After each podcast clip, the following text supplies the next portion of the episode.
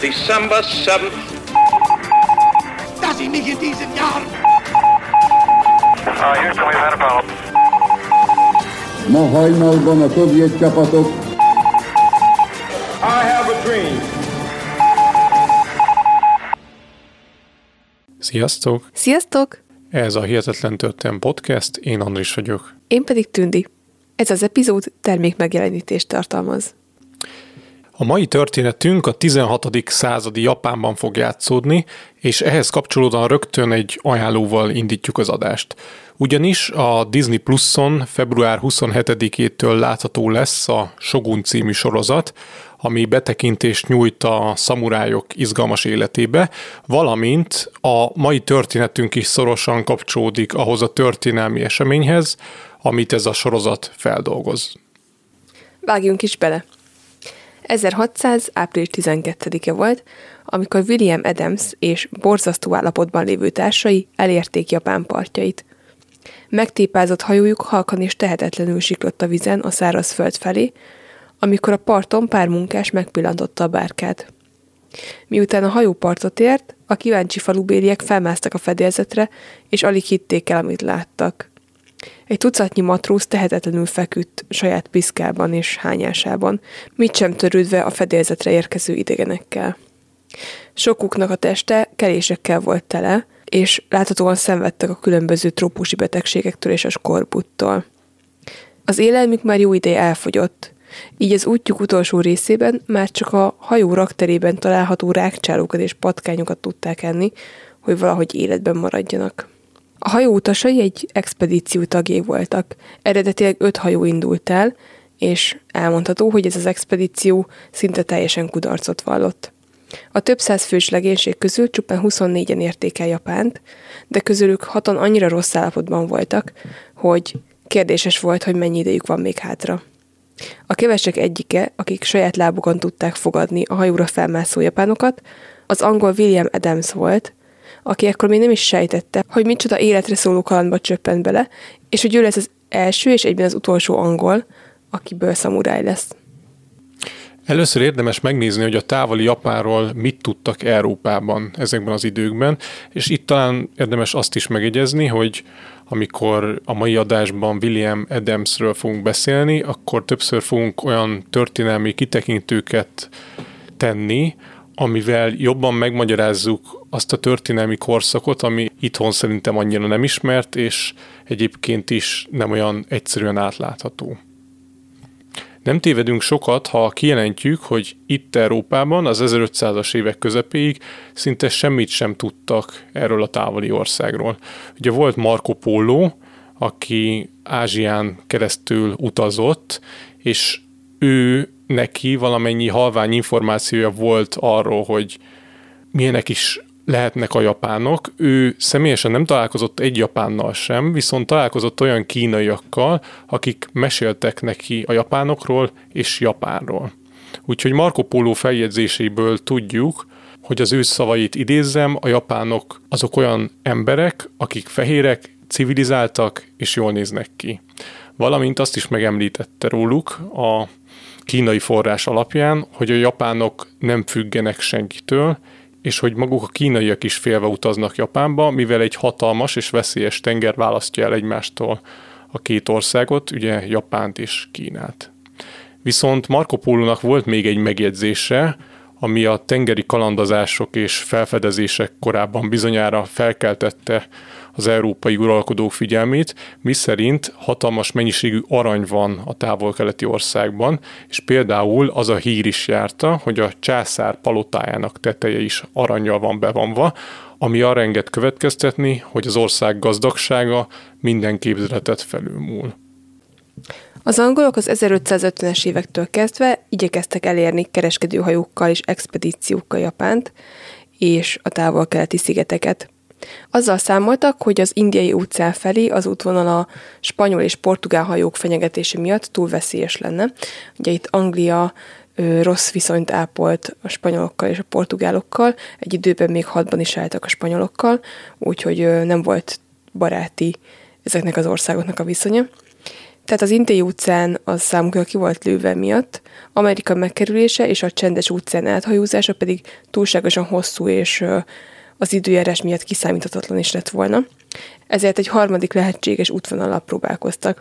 Ez pedig az észak-keleti átjáró útvonala volt. Az volt az elképzelésük, hogy a skandináv országok megkerülésével és Oroszország északi partjai mellett elhajóznak, és egy sokkal rövidebb útvonalat találnak az értékes távol-keleti fűszerszigetekhez. Abban valóban igazuk volt, hogy ez az út térképen, vagy hát papíron jóval rövidebb, azonban nem tudták feltétlen, hogy milyen viszonyok uralkodnak ezeken a vizeken, úgyhogy el is indítottak egy expedíciót három hajóval, Azonban a hajók minél északabbra és minél keletebbre tartottak, annál nagyobb jégtáblákkal találkoztak, és hát ugye ez igencsak veszélyes dolog volt, és kis hiány mindannyian odavesztek. A három hajó közül kettő a teljes legénységével együtt elveszett a jeges vizeken, és köztük volt az expedíció vezetője is, végül pedig csak egy hajónak sikerült visszatérni Angliába. Lehet, hogy láttatok már felvételeket a az északi tengerekről, és akkor az ad egy képet, hogy tényleg hogy néz ki a víz. Mi egyszer készítettünk Patreonra egy adást egy Shackleton nevű hajós kapitányról, aki a déli sarkot vette célba a hajójával. Ő például úgy járt, hogy a hajójuk belefagyott konkrétan a, a jégbe. A hajós kapitányok általában írtak naplót, ami igencsak hasznos forrás, hogyha hát amennyiben megmaradt ugye ez, a, ez az irat. Shackleton is írt egy naplót, és például ő úgy fogalmazott a jéges vízzel való találkozásra, hogy olyan volt, mint hogy egy ilyen pudingban úszna a hajó, vagy haladna előre a hajó, annyira sűrű volt a, a víz a jéggel. Ők speciál úgy jártak, hogy belefagyott a hajójuk a, a jégbe, tehát így megszilárdult körülöttük a jég. Tehát nagyon-nagyon veszélyes volt a jeges tengeren a hajózás. Ráadásul ez a Shackleton-os sztori jóval később történt, tehát akkor már a hajók technológia is fejlettebb volt, ugye most pedig az 1500-as években járunk, úgyhogy hát ez a jegesvízes hajózás nem volt annyira kecsegtető. Ezt az angolok is belátták, és megállapították, hogy az észak-keleti útvonal nem járható be biztonságosan. Úgyhogy maradt a másik két lehetséges útvonal, amik közül választaniuk kellett egyet, azaz vagy Afrikát, vagy pedig Amerikát kell megkerülniük, és így érhetik el a fűszerszigeteket. De miért is volt ennyire fontos, hogy elérjék ezeket a távoli szigeteket?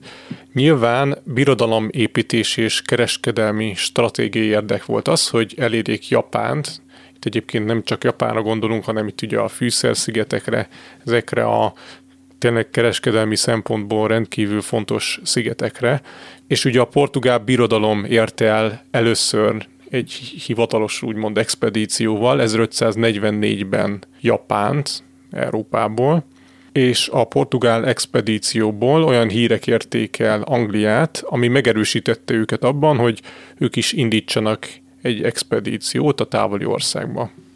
Itt egyébként azért zárójában érdemes hozzátenni, hogy már a korábbi években is volt egy-két európai hajótörött, aki partot ért Japánban, tehát valószínűleg nem az 1544-es portugálok voltak, akik először ott partot értek, de az első tényleges kapcsolatfelvétel az a portugálok által történt 1544-ben. A portugálok hajója Bungó tartományban kötött ki, ahol a helyi földesúr első parancsa az volt, hogy mindenféle meghallgatás nélkül végezzék ki az idegeneket. Végül tudomására jutott, hogy a furcsa szerzetek kardot viselnek és gazdag sejemruhában járnak, ami meggyőzte őt arról, hogy életben hagyja őket. Aztán később a japánok engedélyezték a portugáloknak, és kicsit, kicsivel később a spanyoloknak is, hogy kereskedelmi állomást létesítsenek Japánban, valamint, ami történetünk szempontjából is lényeges, engedélyezték nekik, illetve fogalmazhatunk úgy, hogy elnézték, hogy katolikus szerzetesek megkezdjék hittérítő tevékenységüket Japánban. Részletesen persze most nem fogunk beszélni a portugál misszióról, azért érdemes mégis megemlíteni, mert érdekes, hogy milyen benyomásék voltak egymásról a japánoknak és a portugáloknak, és így 500 év távlatából, mert tényleg vicces, hogy, hogy hogyan látták egymást a két népnek a képviselői vagy emberei.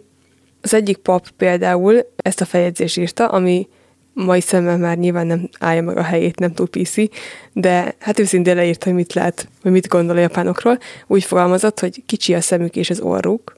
Így fogalmazott Louis Frois atya. Azt is írta, hogy csupasz az arcuk, és egy számára nagyon érdekes dolgot is feljegyzett, ami így hangzott, mi európaiak a hüvelyk vagy mutató ujjunkkal tórjuk az orrunkat, míg a japánok a kis ujjukkal, mivel annyira kicsi az orjukuk. Ilyen fontos feljegyzéseket készítettek a portugálok. Hát mindenféle benyomást leírtak, úgyhogy ez egy érdekes történelmi forrás.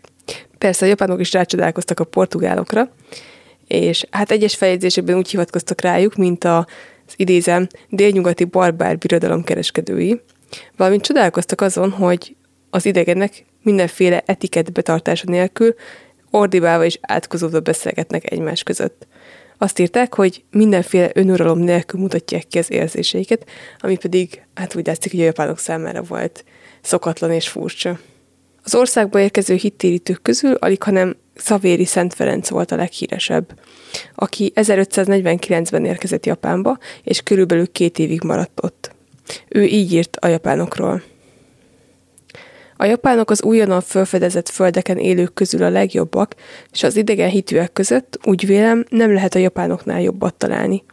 Ezen ország emberei becsben tartják a méltóságot és az illemet, általában jók és jámborak, nem gondolnak rosszat, és mindennél nagyobb súlyt helyeznek a becsületre. Ezzel együtt Szavéri Szent Ferenc két év után feladta a hittérítő munkáját Japánban, és arra a következtetésre jutott, hogy először a kínaiakat kell megtéríteni, mivel a japánok nagyon tisztelik a kínaiakat, ezért, hogyha a kínaiak megtérnek, akkor utána könnyebb lesz megtéríteni Japánt. Emiatt Szavéri Szent Ferenc elutazott, de számos különböző szerzetes rend papjai, például jezsuiták, ferencesek és elgostoniak az országban maradtak, és azon voltak, hogy minél több japánt megtérítsenek a keresztény hitre. Közülük a jezsuiták voltak a legeredményesebbek, akiknek az volt a térítési, hát mondjuk így stratégiájuk, hogy asszimilálódnak, tehát beilleszkednek a japán kultúrába, vagy éppen azon ország kultúrájába, ahol missziós tevékenységet végeztek, és a japán szokásokat átemelték a katolikus vallásba. Azzal kapcsolatban, hogy ez hogy történt pontosan, arról egy Valinánó nevű atyának vannak részletes feljegyzései. Ő így írt erről. Mi, akik Európából jöttünk, olyanok voltunk, mint a gyerekek, és először meg kellett tanulnunk, hogy miként együnk, üljünk, társalogjunk, öltözködjünk, és hogyan viselkedjünk udvariasan. Valinánó atya azért, hogy segítse szerzetes társait, írt is egy könyvet, amiben a japán szociális szokásokat foglalt össze. A pap törvényei között, hát ezek ilyen törvényszerű, hát egy ilyen nem Szabály. tudom, egy útmutató, egy szabályzat volt, hogy hogyan viselkedjenek azért, hogy minél könnyebben megkedveltessék magukat a japánokkal. És a törvénye vagy a szabálykönyv egyik első ilyen paragrafusa az arról szólt, hogy a szerzeteseknek megtiltotta, hogy disznót vagy kecskét neveljenek, valamint hogy szarvasmarhát vágjanak le. Így fogalmazott. A japánokban ellenérzést vált ki, ha bármilyen húst teszünk. Azért, mert a japánokban ellenérzést váltott ki az, hogyha húst ettek a szerzetesek. Ezen kívül a jezsuitáknak meg kellett tanulni azt is, hogy miként használják az evőpálcikát, ami állítólag az idősebb papoknak viszonylag nehezebben ment. És most jön talán a leghumorosabb része ezeknek a feljegyzéseknek. Valinánó atya azt javasolta a társainak, hogy ha húst fogyasztanak mégis, akkor azt nagyon körültekintően tegyék, lehetőleg este, tehát hogy a japánok nehogy észrevegyék, és akkor is, hogyha este eszik, akkor gondosan el kell rejteni a csontokat, hogy nehogy megtalálják a japánok, valamint arra is volt egy ilyen utasítása, hogyha esetleg marhalevest ennének, akkor azt nem mély tányérból egyék, hanem más, laposabb tálakból, mivel a japánoknak állítólag nagyon érzékeny a szaglásuk, legalábbis Valinánó atya szerint, és rögtön ki fogják szagolni azt, hogyha a mély tányérnak hússzaga van. És összegzésképpen azt mondhatjuk, hogy most így utólag tényleg lehet, hogy egyes állítások viszonylag humorosan hathatnak, de az biztos, hogy a jezsuiták hittérítése az rendkívül sikeres volt, és pár évtized leforgása alatt több százezerre nőtt a katolikus hívők száma Japánban. És amikor ezt olvastam egyébként a forrásban, akkor tök kíváncsi voltam, vagy így elgondolkozom, hogy ez nagyon nagy szám, és hogy vajon mennyien éltek akkoriban Japánban, és hát én azt hittem, hogy sokkal kevesebben.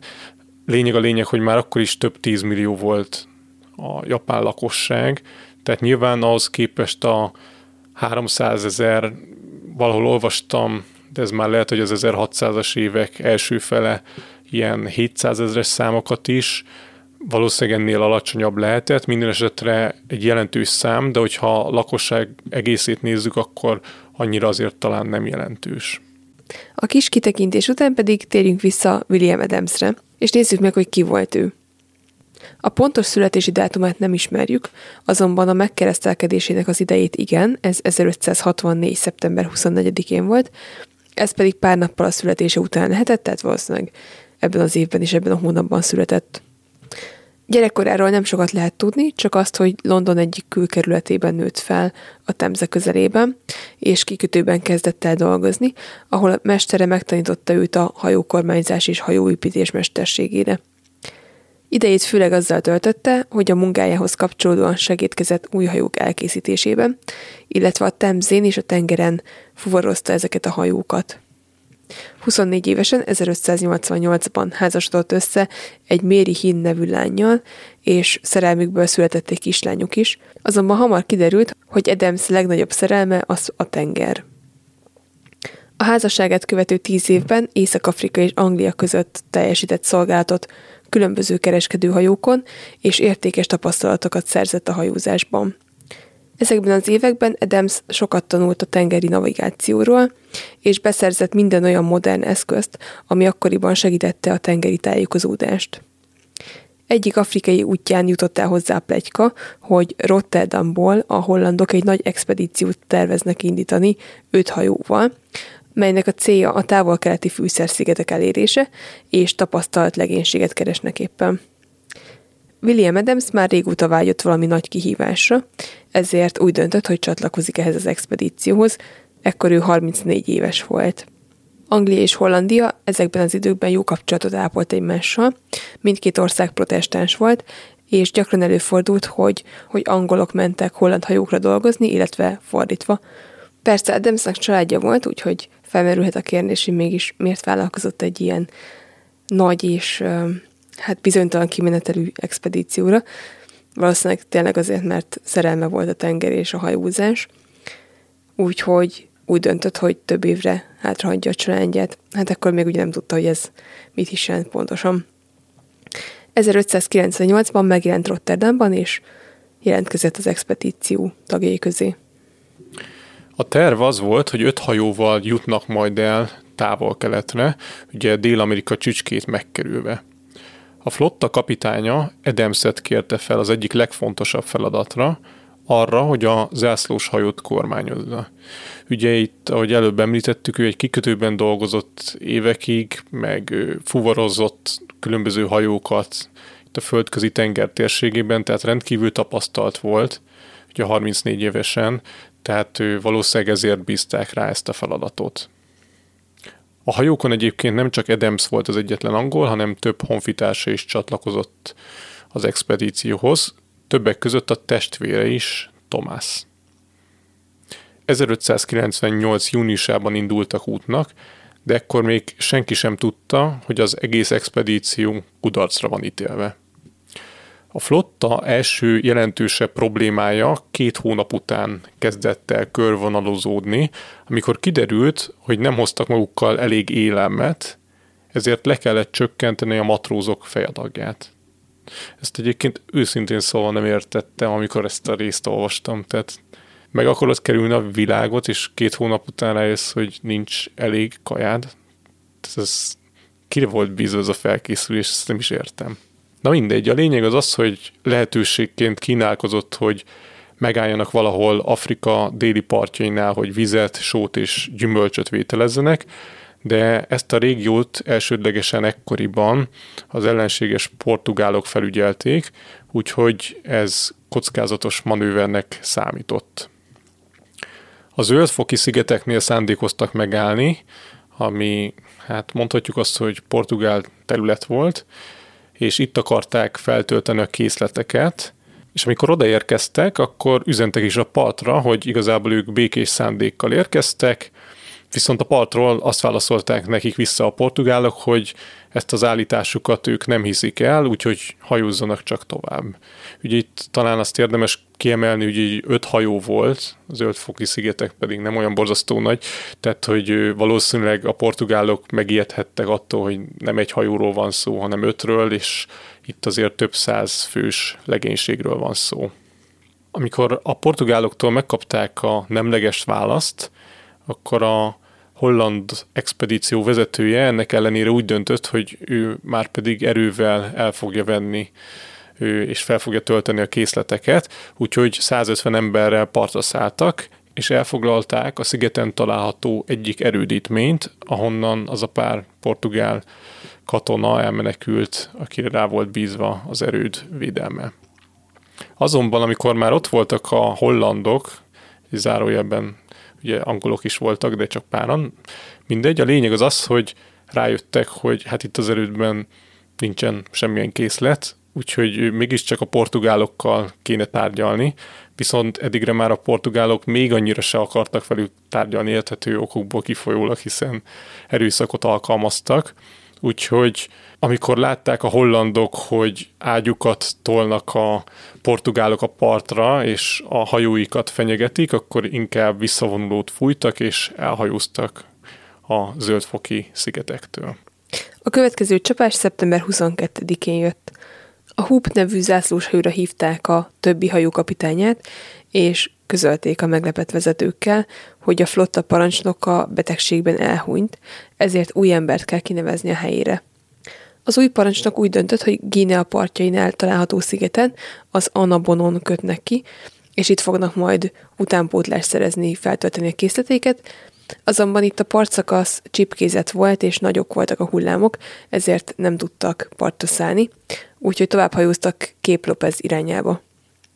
Eközben egyre több ember kapott trópusi betegséget, és 16 fő meg is halt, őket Afrikában temették el. Az afrikai készletfeltöltés csak részben volt sikeres, mert az őslakosok fenyegetően álltak a hollandokhoz, úgyhogy hát tovább indultak a céljuk felé, de továbbra sem volt elég élelmük, ami az út hátra lévő részére elég lett volna. 1599. januárjában Dél-Amerika felé vették az irányt, azonban épp, hogy csak elhagyták Afrika partjait, jött a következő szerencsétlenség.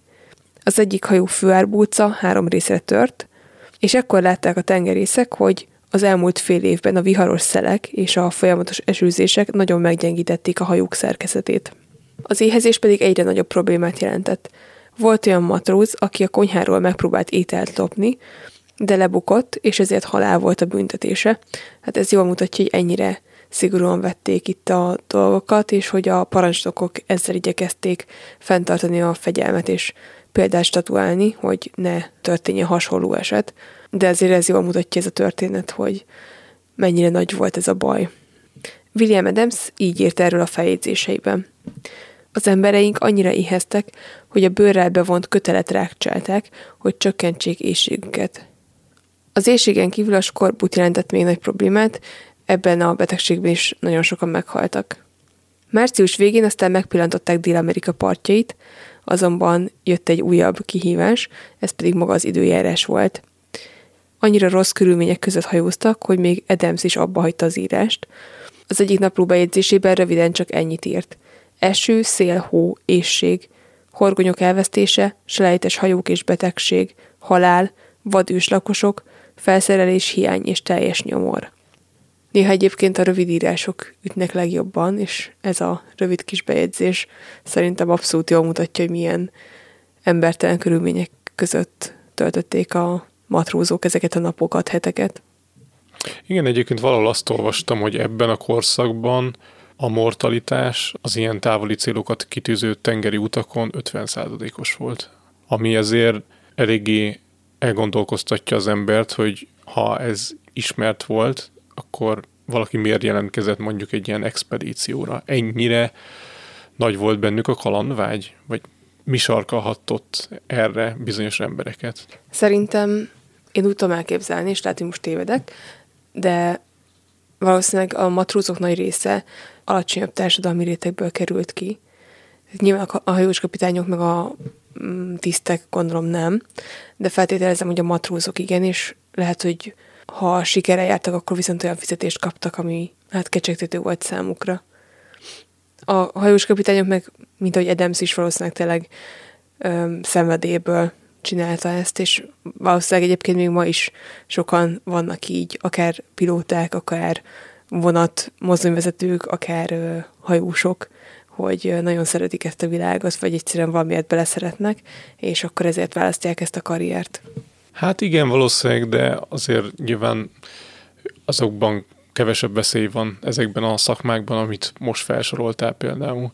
De az is lehet, hogy akkoriban még nem voltak tisztában az, hogy 50% az esély a túlélésre. Valószínűleg erről van szó egyébként. Sőt, egyébként nem is olyan régen olvastam egy cikket arról, hogy vannak is ilyen 16. századi térképek, ilyen tengeri térképek, amin még ilyen víziszörnyeket ábrázolnak. És az a vicces, hogy aztán így évtizedről évtizedre előre haladva bizonyos szörnyeket leszettek róla, mert úgy nézett ki, hogy hát az valójában nem is létezik, de hogy ez csak így úgymond évtizedeken keresztül bizonyosodott be. Viszont érdemes leszögezni, hogy ők egy ilyen korban értek, amikor víziszörnyeket rajzoltak a térképekre. Na de haladjunk tovább a történetünkkel. Szóval elérték Dél-Amerika partjait. Itt az őslakosokkal többször is találkoztak, de nem volt benne sok köszönet.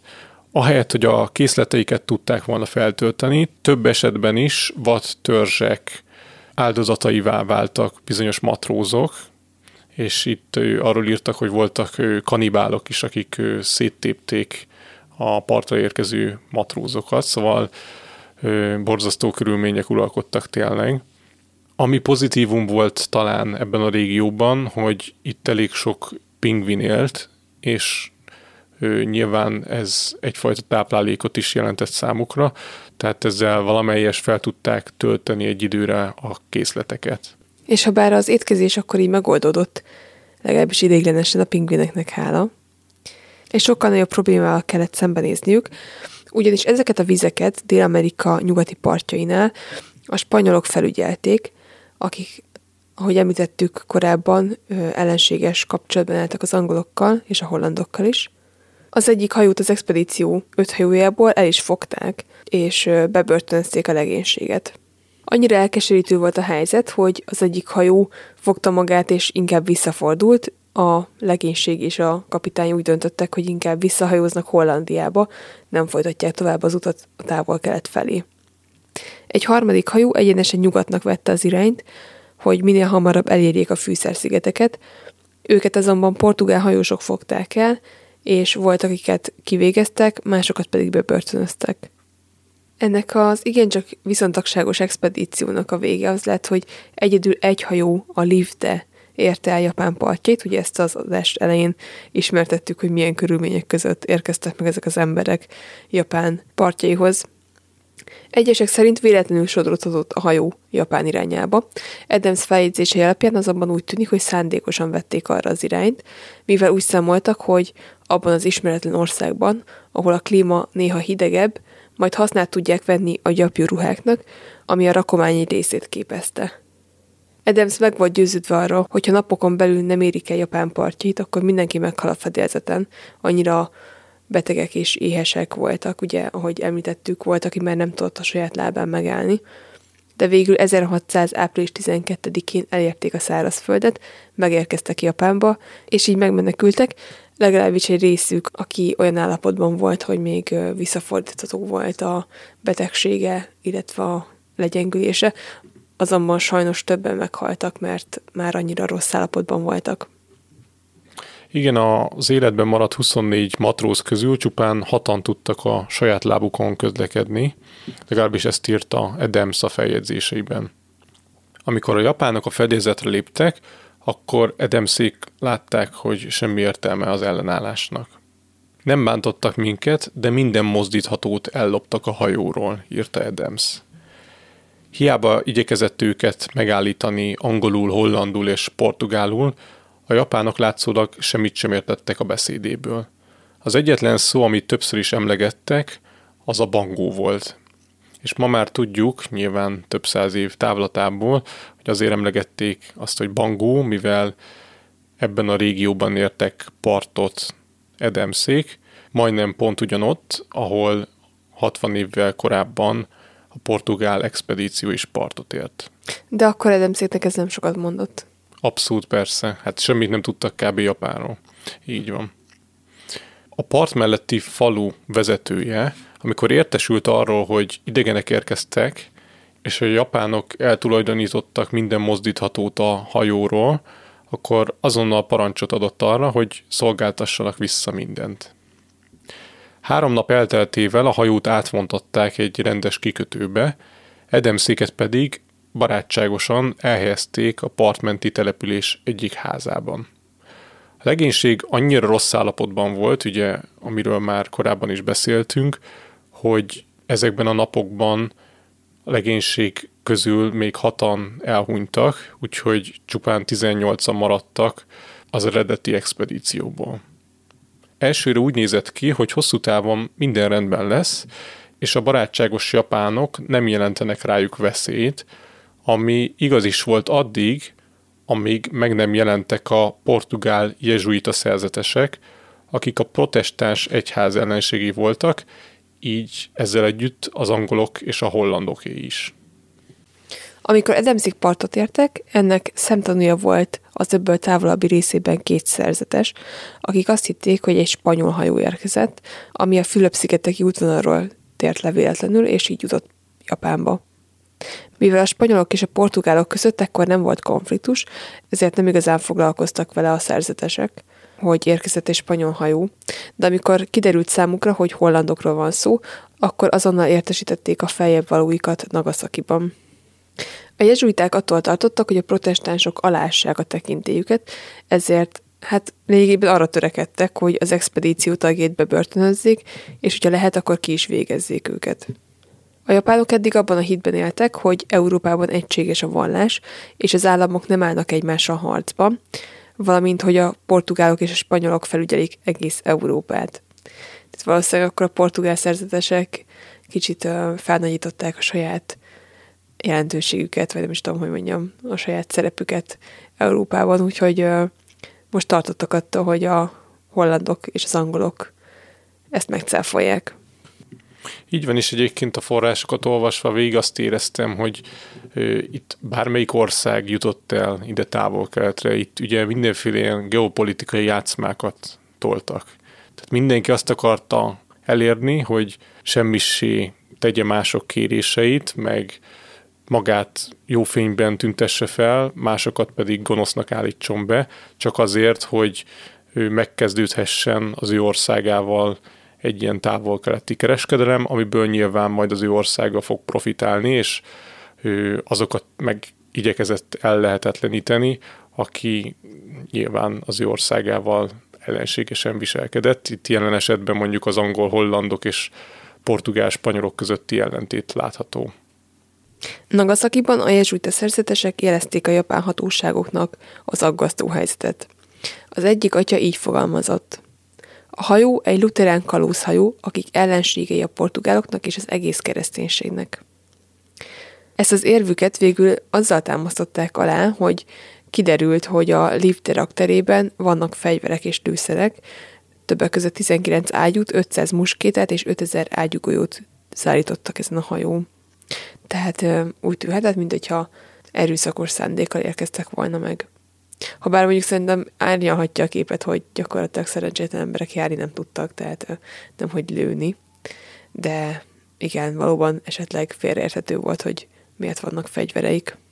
A helyi földesúr, Teraszava magához is hivatta Edemszet, hogy kihallgassa, és a szerzetesek segítségét kérte, hogy tolmácsolják Edemsz beszámolóját.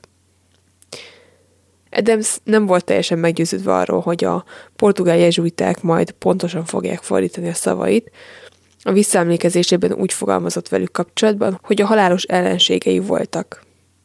A kihallgatást követően Teraszava és a helyi lakosok nézőpontja igen negatív volt adams és a vele érkező matrózokkal szemben, és Adamszék attól tartottak, hogy keresztre fogják őket feszíteni, ami ekkor egy bevett mód volt Japánban a kivégzésekre. És egyébként az az érdekes, hogy ott a keresztrefeszítés az azért más volt, mint itt Európában. Nyilván itt Európában is az egy elhúzódó kínszenvedésnek számított, de ott miután keresztre feszítettek valakit, utána lándzsákkal átszúrták a testét, lehetőleg olyan helyeken, ahol ő nem ér semmilyen fontos szervet, ezáltal is elhúzva az illetőnek a halálát és a kínszenvedését. Tehát itt jelen esetben valószínűleg nemszék nem tudhatták, hogy a keresztrefeszítés miről szól, de itt az egy rendkívül kegyetlen módja volt a halálnak. Teraszava a kihallgatás után bizonytalan volt, hogy kivégezze a frissen érkezőket, de mivel annyira szokatlan volt ez az egész eset, és több kérdés is felvetődött, ezért inkább a felsőbb vezetés felé fordult további utasításért. Oszakába küldött egy üzenetet, hogy segítséget kérjen ebben a kérdésben. A válasz viszonylag hamar megérkezett, és arra kérték az életben maradt matrózokat, hogy válasszanak maguk közül egy szónokot, akit majd Oszakába küldenek. Ez a szónok William Adams lett. Adams nem tudta, hogy mire számítson, de nem nagyon volt választása, és így egy küldöttséggel együtt, hát gyakorlatilag egy felügyelet alatt Oszakába utazott, ahol egy fenséges palotába audenciára vitték a nagyhatalmú Tokugawa Ieyasu elé. És itt ismét egy kicsit érdemes belemennünk abba, hogy a japán történelmnek ezen szakasza hogyan is nézett ki.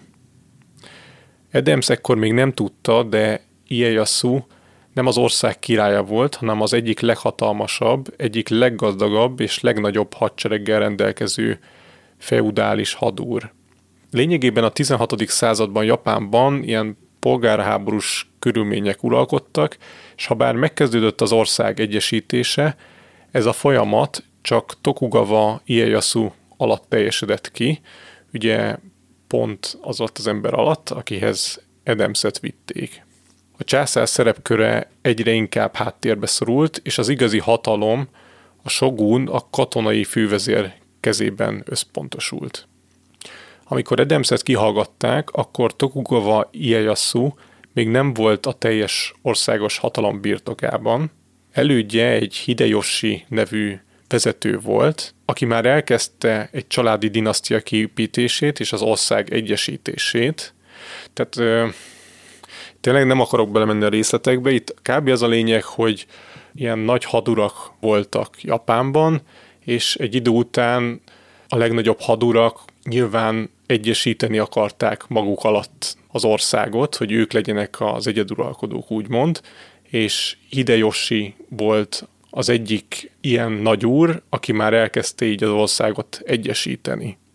Ő 1598-ban hunyt el, amikor a fia az még csupán csak öt éves volt, és ugye neki adta volna tovább a hatalmat, de mivel még túl fiatal volt a gyermek, ezért az ország vezetését öt, hát mondjuk azt, hogy bölcsre bízták, öt ilyen hatalmas földesúrra, akiknek az volt a feladatuk, hogy igazgassák az országot, ameddig Hideyoshi fia fel nem nő.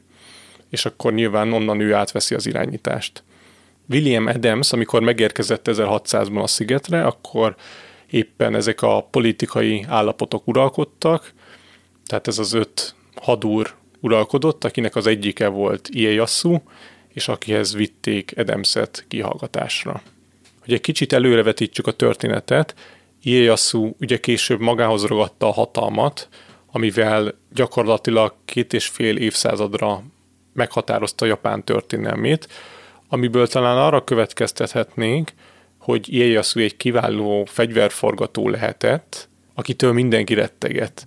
És ez igaz is volt fiatalabb korában, tehát ő rendkívül plastikus, ilyen csatajelentek vannak leírva, hogy ő úgy lovagolt mindig, hogy mindig úgy fogta a kantár szárát, hogy bevérzettül a keze, mert annyira hevesen harcolt, meg ilyen leírásokat találtam róla.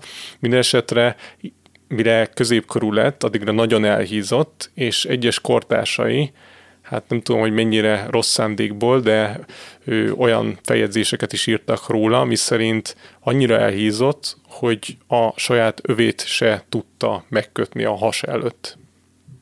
Ezen kívül még azt is lehet róla tudni, hogy legfontosabb hobbija a solymászat volt, megszállatja volt a szép fegyvereknek és a harci öltözetnek, valamint, és ez lesz most a történetünk szempontjából fontos, érdeklődött az ismeretlen kultúrák iránt.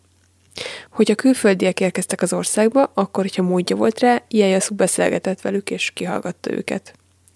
Ebben volt valamennyi hátsó szándék is, ugyanis az egyik célja ezeknek a beszélgetéseknek az volt, hogy szerezzen magának valakit, aki segít neki egy modern hajót építeni. A spanyolok ezt a kérését visszautasították, mert stratégiai szempontból és a kereskedelmi haszon megtartásának érdekében számukra az volt az előnyös, hogyha a japánok továbbra is csak kezdetleges minőségi hajókat tudnak építeni. Hiszen, hogyha a japánoknak rosszak a hajóik, akkor nem tudnak messzire utazni velük, tehát nem tudnak kereskedni sem távoli országokkal, és szükségük lesz egy közvetítőre, úgyhogy ezt mondjuk megteszik a spanyolok, nyilván haszonnal. Csak egy újabb rövid kitekintés ezzel kapcsolatban, hogy ezekben az évtizedekben volt, hogy Japán és Kína hadban állt egymással. És pont ezért a spanyol és portugál, itt elsőlegesen portugál kereskedőknek hatalmas szerepe volt abban, hogy Makaóból, ami portugál területhez tartozott, de ugye Kínában található ma, onnan behozzák azokat az értékes árukat, amit ugye Japán nem tudott behozni, mivel hadban állt egymással a két ország. Tehát most ez nagyon, vagy nem a legjobb példa, de itt az orosz-ukrán háború kapcsán is láthattunk ilyet, hogy van vétó, elvileg nem vihetnek egy csomó dolgot Oroszországba, de egy harmadik országon keresztül úgymond megvalósul a kereskedelem. És itt jelen esetben ez a harmadik ország, ez Portugália volt, és például a sejem az nagyon kelendő volt Japánban, és rendkívül jó áron lehetett belekereskedni, és azért a portugálok például nagyon sok sejmet hoztak be Kínából, nyilván úgy, hogy közben a japánoknak ugye a hajóik sem voltak a legjobbak, valamint mivel rosszban volt egymással a két ország, ezért nem is kereskedtek egymással. Na, térjünk vissza a történethez. Tehát Ieyasu magához hívatta Edemszet, és a beszélgetés igencsak nehézkesen folyt. Edemsz azt írta erről, hogy Ieyasu mindenfélét mutogatott neki, aminek Edemsz egy részét megértette, más részét viszont nem, és Ieyasu egyre frusztráltabb lett, végül hivatott egy jezsuita szerzetest és egy japán novíciust, hogy segítsenek neki a fordításban. Elsődlegesen Edemszet a hazájáról és az útjáról kérdezte. Ieyasu jó emberismerő volt, és észrevette, hogy a portugál szerzetes és Adams ellenségesen kommunikálnak egymással, ezért megkérdezte Adamset, hogy a hazája háborúban áll-e más országgal Európában. Adams elgondolkodott egy pillanatra, hogy érdemese őszinte választ adnia, végül úgy döntött, hogy nem vállal komoly kockázatot, és elmondta, hogy Anglia ellenséges viszonyban áll a portugálokkal és a spanyolokkal. Kiderült az is, hogy az országok vallásában vannak eltérések, és erről Ieyasu minél többet akart megtudni. Ugye, ahogy korábban mondtuk, a portugálok korábban nagyon egységesnek mutatták be Európát, mind vallás szempontjából, mind pedig abban a szempontból, hogy ők ott Európában az uralkodó nép. Úgyhogy itt Ieyasu-nak hát kicsit felnyílt a szeme. Ezután kiterítették a hajón talált egyik térképet, és Ieyasu megkérte Adamset, hogy mutassa meg, hogy honnan érkeztek Japánba. De amikor Adams megmutatta neki, hogy a Magellán szoroson keresztül jöttek, akkor a japán hadúr hitetlenkedve nézett rá, és látszólag azt gondolta, hogy Adams biztosan hazudik neki. A kihallgatás egészen éjfélig tartott, és Ieyasu a végén megkérdezte, hogy milyen rakományt hoztak magukkal Edemszék a Lívde fedélzetén, amiről az angol pontos felvilágosítást adott, majd megkérdezte, hogy a hadúr biztosít-e számukra ugyanolyan kereskedelmi privilégiumokat, mint amit a portugáloknak és a spanyoloknak adtak, de erre Ieyasu olyan választ adott, amit Adams nem értett meg. Úgy látszott, hogy a japánok továbbra is gyanakodva néznek Edemszékre, és Ieyasu azt a parancsot adta, hogy Edemszet vessék börtönbe. Itt Adams nem tudott feljegyzéseket készíteni, mivel elvettek tőle minden író alkalmatosságot, úgyhogy sajnos nem tudjuk, hogy mivel töltötte pontosan a napét, és milyen körülmények között raboskodott. Utólag persze írt róla, és azt írta, hogy nagyon megviselt őt lelkileg a rabság, és minden nap várta, hogy majd jönnek érte az őrök, és elviszik őt keresztre feszíteni, tehát ilyen rettegésben töltötte ezt az időszakot. Azonban Ieyasu nem akarta őt kivégeztetni, annak ellenére, hogy a jezsuita szerzetesek valószínűleg azért ezt sugalták neki, hogy ezt kéne tennie. De Ieyasu úgy volt vele, hogy Edemszék nem ártottak semmit sem a hazájának, és nem sokkal később újra magához hívatta Edemszet. Ezen a kihallgatáson újabb információkat akart megtudni Európáról, az ottani országokról és a háborúkról. És úgy tűnik, hogy a második kihallgatás meggyőzte őt arról, hogy Adams nem fenyegető számára, nincsenek neki rossz szándékai, és Ieyasu ekkor a börtönből áthelyeztette az angol hajóst egy oszakai épületbe, ahol Adams házi őrizetbe került. Ieyasu ekkor két fontos döntést hozott a Liv delegénységével kapcsolatban. Egyrészt úgy döntött, hogy nem végzi ki őket, másrészt eldöntötte azt is, hogy nem engedi őket haza Japánból. Edemszet másfél hónapnyi házi őrizet után ismét magához rendelte Ieyasu, és közölte vele, hogy újra találkozhat a tengerésztársaival, aminek Adams természetesen nagyon megürült, mivel addig ugye ameddig börtönben volt, meg házi őrizetben, addig fogalma sem volt arról, hogy mi történt a többiekkel, és hogy egyáltalán életben hagyták-e őket a japánok. Az is jó hír volt, hogy Ieyasu úgy döntött, hogy a Livde teljes rakományát visszaadják a hollandoknak, valamint úgy döntött, hogy az elkonfiskált termékek után pénzzel kompenzálja az idegeneket, azonban a hollandok nagyon hamar elszórták ezt a visszakapott pénzt.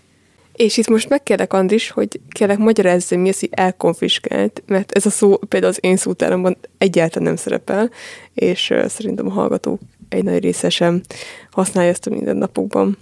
Hát ugye ez azt jelenti, hogy elkoboz, lefoglal, kisajátít. Igen, ezek viszonylag kétköznapi kifejezések, csak itt az Andris itt a vázadban az elkonfiskált szót használta, és uh, úgy látszik, ezt fejből írta, úgyhogy ilyen Hidd el, hogy én is bizonytalan voltam, amikor leírtam a vázlatunkba ezt a szót. Én gondolkoztam, hogy ez hogy is van, ez azt mondom, ah, ide pont ez tökéletes. Oké. Okay. Folytassuk a történetet. A hollandokat és Edemszet Edóba rendelte Ieyasu. Ugye Edó volt neki a központja, tehát ott mint hadúr ott tevékenykedett. Egyébként nem, most itt a japán szakértők lehet furcsán nézni, nem biztos, hogy a hadúra jó kifejezésre, tehát ő ilyen nagy feudális úrként ott tevékenykedett, és Edo az a mai Tokió, és egyébként a Tokugawa Ieyasuhoz köthető korszak, tehát ez az 1600-tól 1860-as évekig tartó korszak, ami róla van elnevezve, szokták Edókornak is nevezni, pont azért, mert Ieyasu központja itt volt Edóban. Szóval a hollandokat és Edemszet odarendelte Edóba, viszont ezen a ponton nem volt túl sok ideje velük foglalkozni, mert az országban a politikai helyzet egyre feszültebbé vált, és a négy másik hadúr Ieyasu ellen fordult, és igyekeztek megtörni a hatalmát. Ekkor zajlott le a Sekigaharai csata, ahol Ieyasu győzelmével gyakorlatilag megkezdődött a Tokugawa korszak, úgy ahogy a, amit említettem, ez határozta meg a következő két és fél évszázadban Japán történelmét. A csata után három évvel Ieyasu magára aggatta az ősi shogun titulust, és gyakorlatilag Japán de facto vezetője lett. A shogun jelentése pedig megegyezik a, hát a legmagasabb hadvezéri tisztséggel, tehát hogyha nézzünk egy ilyen piramist, hogy hogy néz ki a japán társadalom felépítése, akkor nagyon leegyszerűsítve a tetején elvileg a császár de ugye, ahogy említettük, neki ebben a korszakban teljesen háttérbe szorult a szerepe, és a Shoguné volt a tényleges irányítás, a fő hadvezéré úgymond, és a Shogun alatt voltak a szamurájok egyfajta ilyen hűbérúri rendszerben. Ennek a Shogun korszaknak a végét jelentette az, amikor az 1800-as évek közepén megjelentek újra az európaiak és az amerikaiak itt Japánnál, és kiharcolták azt, hogy elkezdődjön, hogy nyisson az ország, mert a Shogun korszakban, vagy itt a Tokugawa korszakban így egészen bezárt az ország, a külvilágtól elszigetelődött, és ugye erről a korszakról, amikor itt elkezdett kinyílni, erről beszéltünk abban az adásban, amikor a Filmbarátok podcasttel beszélgettünk az utolsó Szamuráj című filmről. Na de vissza Edemszékhez. A hollandokat és Edemszet a japánok egyelőre a Lifte fedélzetén tartották Edo kikötőjében, és az európaiak alig hanem itt értesültek arról, hogy Ieyasu győztes csatát vívott.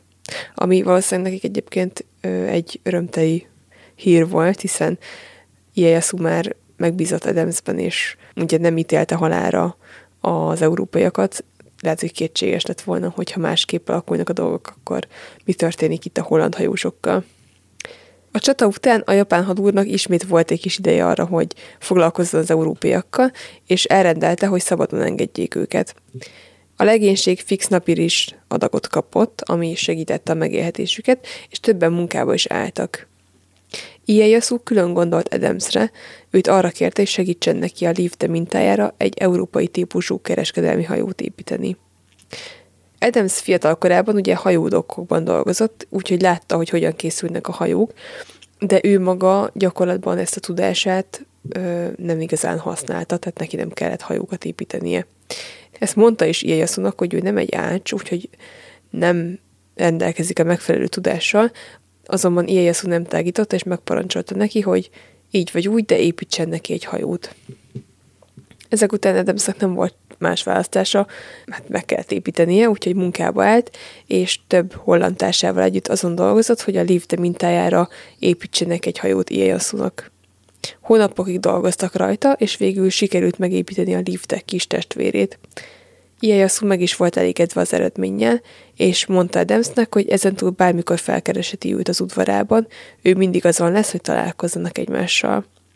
Előállt egy új kéréssel is, szeretett volna egy még nagyobb hajót, amit aztán Edemszék pár hónap alatt meg is építettek, hát ugye itt már volt tapasztalatuk akkor a korábbi hajóból, és ezt a hajót a japánok fel tudták használni a Fülöp-szigetekkel történő kereskedelem során, tehát itt Edemszék igencsak nagy szolgálatot tettek Ieyasunak.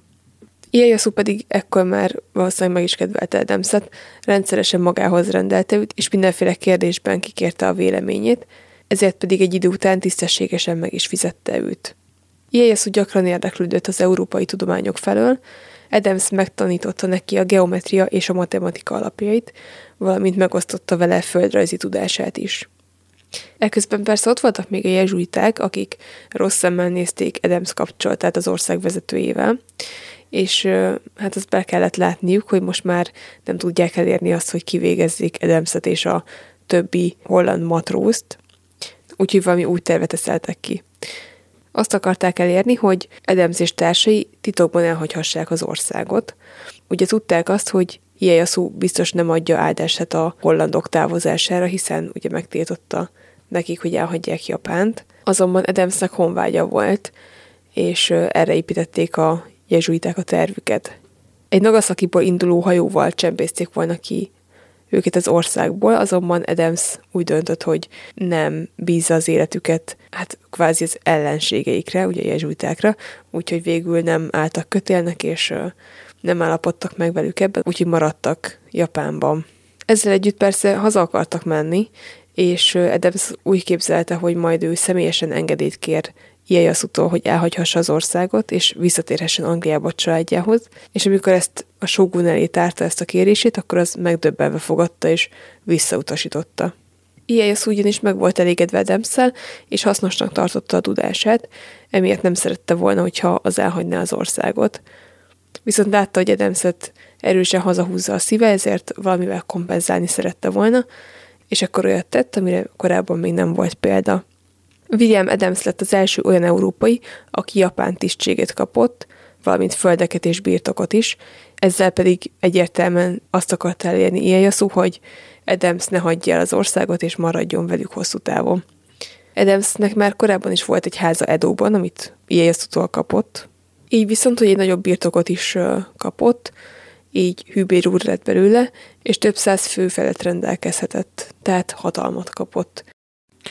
Adams szamuráj lett, és azon belül is hatamoto, azaz a zászlós tisztséget kapta.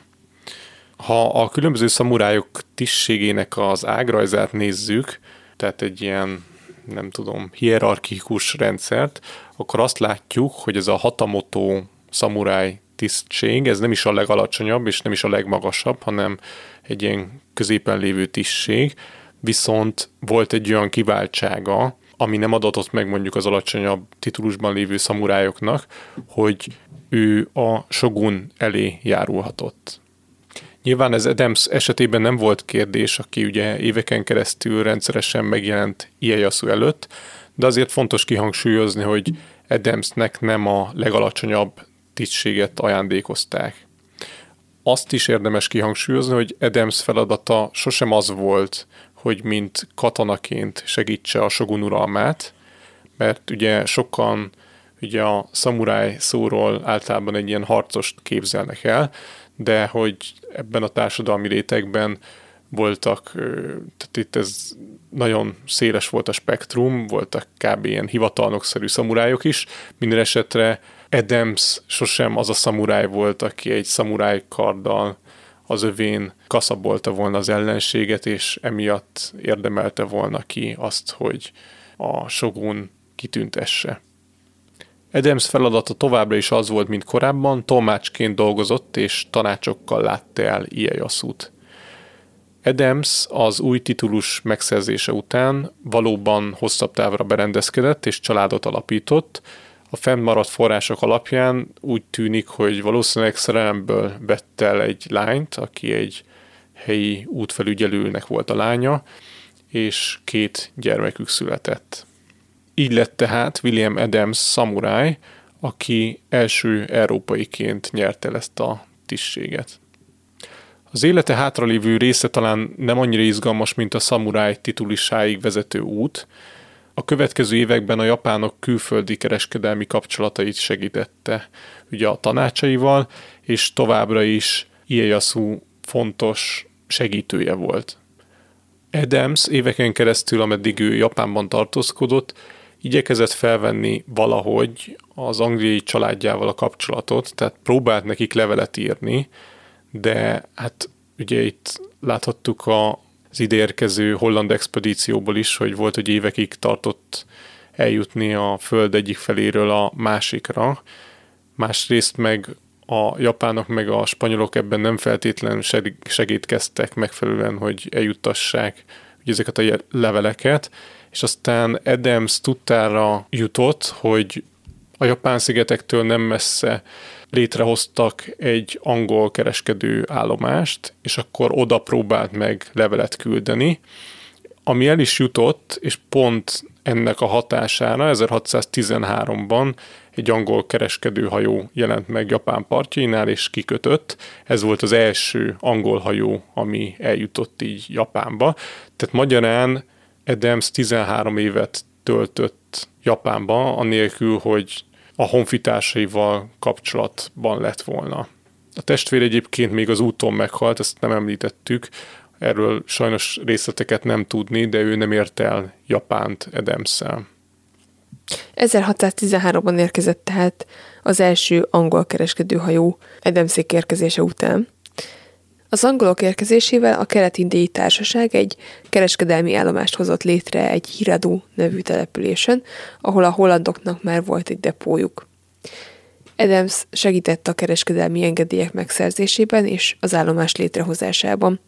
Ekkor merült fel, hogy hazautazon Angliába egy visszainduló hajóval, kikérte Ieyasu engedélyét erre, és a Shogun ezúttal rábólintott a kívánságra, azonban Adams végül mégsem utazott el, és haláláig Japánban maradt.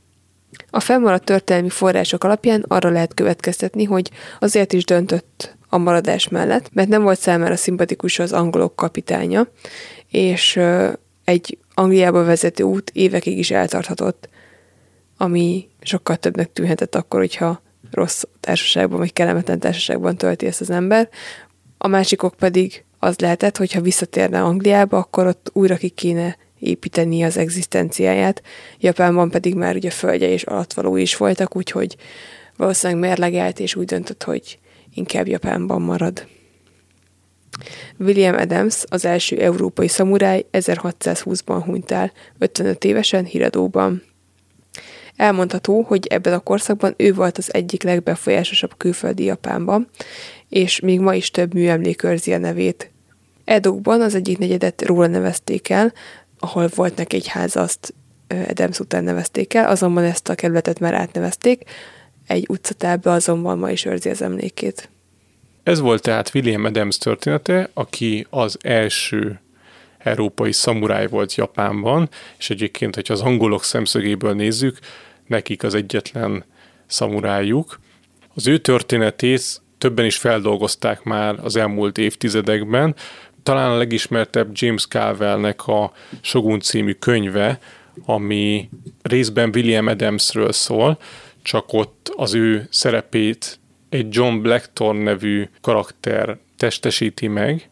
Ahogy pedig az adás elején említettük, a Disney Plus-on indul a Shogun című sorozat, ami részben ezt a regényt dolgozza fel, részben pedig a történelmi eseményeket, és nekünk már volt szerencsénk belepillantani, nagyon izgalmasnak ígérkezik, úgyhogy mindenkinek javasoljuk, hogy nézze ezt a sorozatot. Köszönjük, hogy meghallgattátok ezt az epizódot, hamarosan találkozunk egy következő adásban, addig is sziasztok! Sziasztok! Az adás termékmegjelenítést tartalmazott. Ha szeretnétek tőlünk extra bónuszadásokat hallgatni, akkor csatlakozzatok a Patreon közösségünkhöz a patreon.com per hihetetlen történelem oldalon, ezt a linket betesszük a leírásba is. Kövessetek minket Facebookon és Instagramon, ahol az adások mellett sok egyéb történelmi érdekességet is megosztunk veletek. Örömmel fogadunk e-maileket is a hihetetlen gmail.com e-mail címre, ha kérdésetek, észrevételetek lenne az adással kapcsolatban. A podcastet megtaláljátok az Apple Podcast-en, Spotify-on és még sok más helyen is. Hallgassatok minket máskor is. Sziasztok! Sziasztok! Ha más podcastekre is kíváncsi vagy, hallgassd meg a Béton műsor ajánlóját. El tudod képzelni, hogy a podcastet, amit éppen most hallgattál, fél év múlva már a mesterséges intelligencia generálja? Mi sem. De ha érdekel, eljötte már a gépek lázadása. Hallgass bele az Embertelen podcastbe. Orsós Lajos vagyok, a műsor házigazdája. Egyelőre még élőben. Egyelőre. Fedezzük fel együtt, hogyan ismerkedik, randizik, mesél és vitatkozik Betty és Péter, két teljesen mesterséges intelligencia. Lajos, a podcast címét mond még egyszer, Léci. Oké. Okay. Embertelen podcast. Ez a műsor a Béton közösség tagja.